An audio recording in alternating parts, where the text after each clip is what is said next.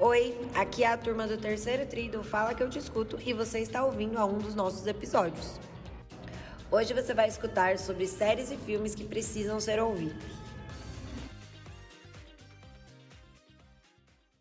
Bem-vindos ao nosso podcast e hoje nós vamos falar sobre filmes e séries que precisam ser ouvidas. Eu gostaria de começar com um filme que eu acho muito, muito bom.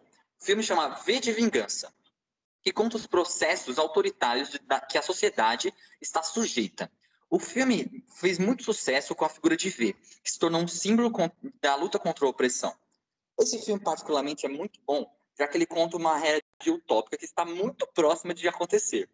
O filme é baseado no livro 1982 e é realmente muito bom. Alguém gostaria de prosseguir? Acho que alguns filmes que eu queria falar é sobre a Marvel, que é sobre heróis, eu não sei tudo isso, todas as características principais, assim, mas eu sei das ideias que eles têm. E sobre Falcão e Soldado Invernal, que é, tipo, bastante críticas sociais, que fala sobre racismo e muito mais coisas. Mas é, a ideia principal é essa. É, tem outra série também que eu gostaria de citar, é Brooklyn Nine-Nine.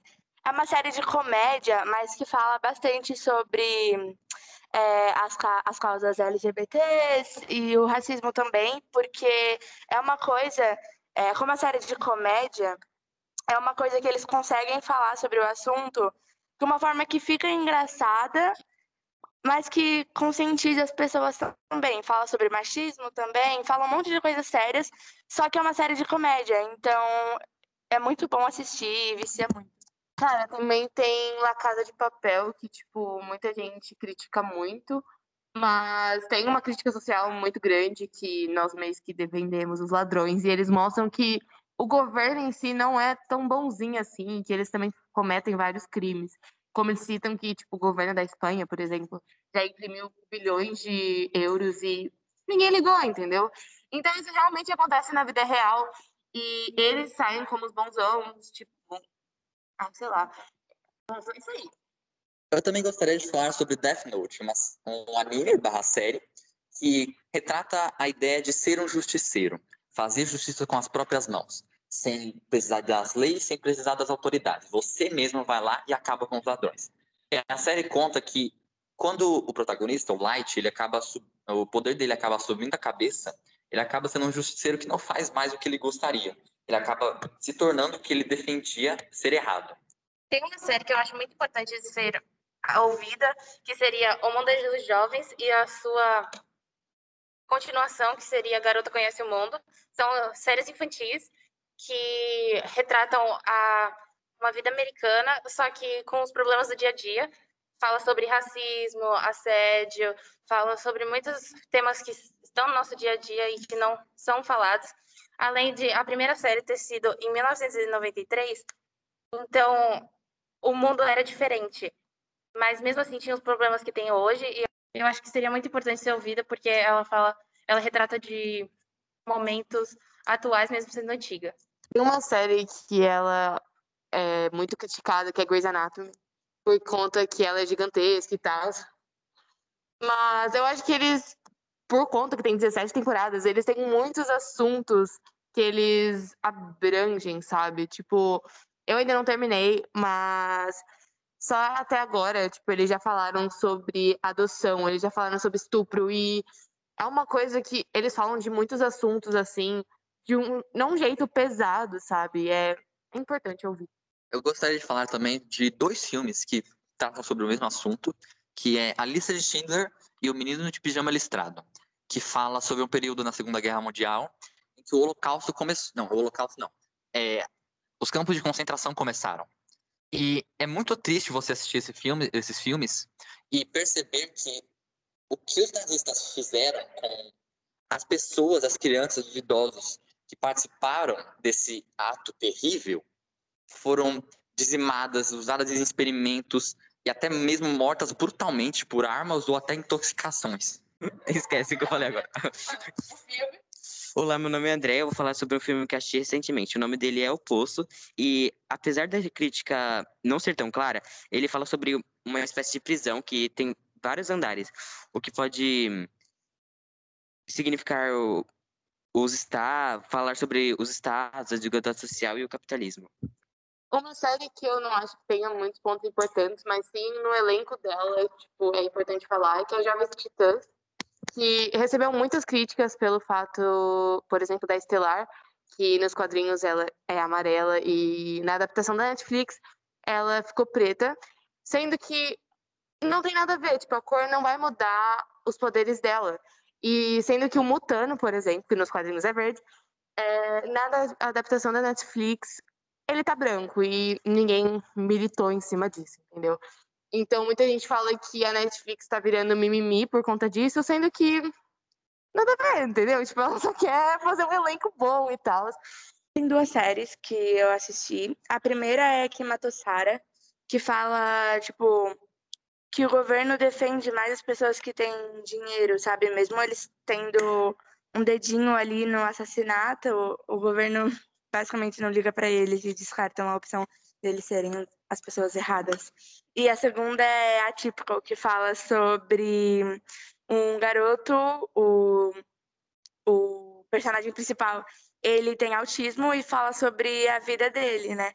O que acho que é uma série muito nova, porque não tratou o assunto como se fosse tipo assim, oh my god, ele tem autismo, então vamos tratar ele como se fosse uma pessoa totalmente diferente dessa sociedade. Não, tipo, foi uma coisa mais comum, sabe? Todo mundo tratava ele normal. Óbvio que tinha os problemas da vida dele, né? Como toda pessoa tem. Mas a série, eu gostei muito da série quando eu vi. E falaram sobre o assunto de uma forma muito legal, que te prende de assistir, é muito bom. Sobre a Típico também, que a Letícia falou, eu queria completar também, tipo, a série inteira tem muitos pontos importantes, porque mostram como os pais lidam com o filho autismo, e também tem a relação da irmã, que ela é bi e tal, e aí tem todo esse lance da descoberta, de como contar para os pais. E outra série também que eu queria falar é One Day at a Time, e é uma série que o elenco é cubano, e eles moram nos Estados Unidos. E aí, é, tem vários negócios lá e tal, mas meio que o forte, assim, da série é que a protagonista é lésbica e ela tem que meio que contar pra avó dela, que é totalmente homofóbica e tal, como que é isso, e aí tem que lidar com muitos problemas e tal. Eles mostram também como ela e a namorada dela que estavam andando na rua, elas foram assediadas pelo fato delas serem mulheres e lésbicas também, então, tipo, é. Outra série que é muito boa falar é The Big Bang Theory, que é uma série que fala sobre vários tipos diferentes de pessoas com uma pessoa que tem autismo, uma, uma mulher que é sexualizada, um indiano, e vários outros tipos de pessoas que são retratadas como inferiores na sociedade. Mas essa série mostra que são todos iguais e é, tá tudo bem você ser diferente. Eu queria acrescentar uma série muito importante chamada Pose. Ela se fazendo. Você quer ver sim? É. Eu queria acrescentar uma série muito importante chamada Pose. Ela se passa em Nova York nos anos 80 e mostra a vida de pessoas queers e trans na época. Uma coisa muito importante dessa série é que os personagens LGBT são realmente interpretados por pessoas LGBTs. Essa série, na maioria dos debates, a gente citou ela, que é Sex Education, que tem muita pauta importante, até porque em muitas escolas não tem educação sexual, e nela retrata, tipo, perfeitamente o que a maioria dos adolescentes precisa saber, sabe?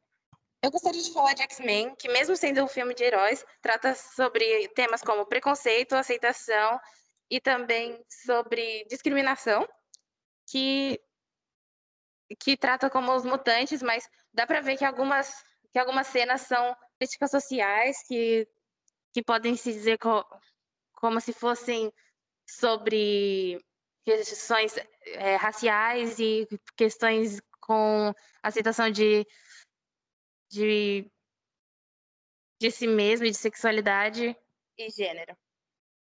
Pensando ainda de filmes de heróis, tem a Marvel em si, que ela em si só é várias críticas sociais, além de ser só de heróis. E eu queria dizer sobre a Viva Negra, que, tipo, no começo, tecnicamente, ela só era um brinquedinho sexual e que muitas pessoas gostavam dos filmes que ela participavam pelos diretores que estavam produzindo as cenas que ela era extremamente sexualizada, tipo, muito, muito, muito, muito. Em batalha tava todo mundo coberto lá e ela com peitão, tipo, mano.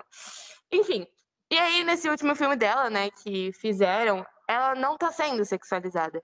E o filme realmente é muito bom. Ele mostra um dos piores. Um, ele é o pior vilão da Marvel, porque, tipo, o resto, eles querem, os outros vilões, eles têm uma história por trás e motivos para fazer o que eles fazem. Só que esse vilão de Viva Negra, não, meio que ele sequestra crianças para transformar em armas. Tipo, não tem motivo, entendeu?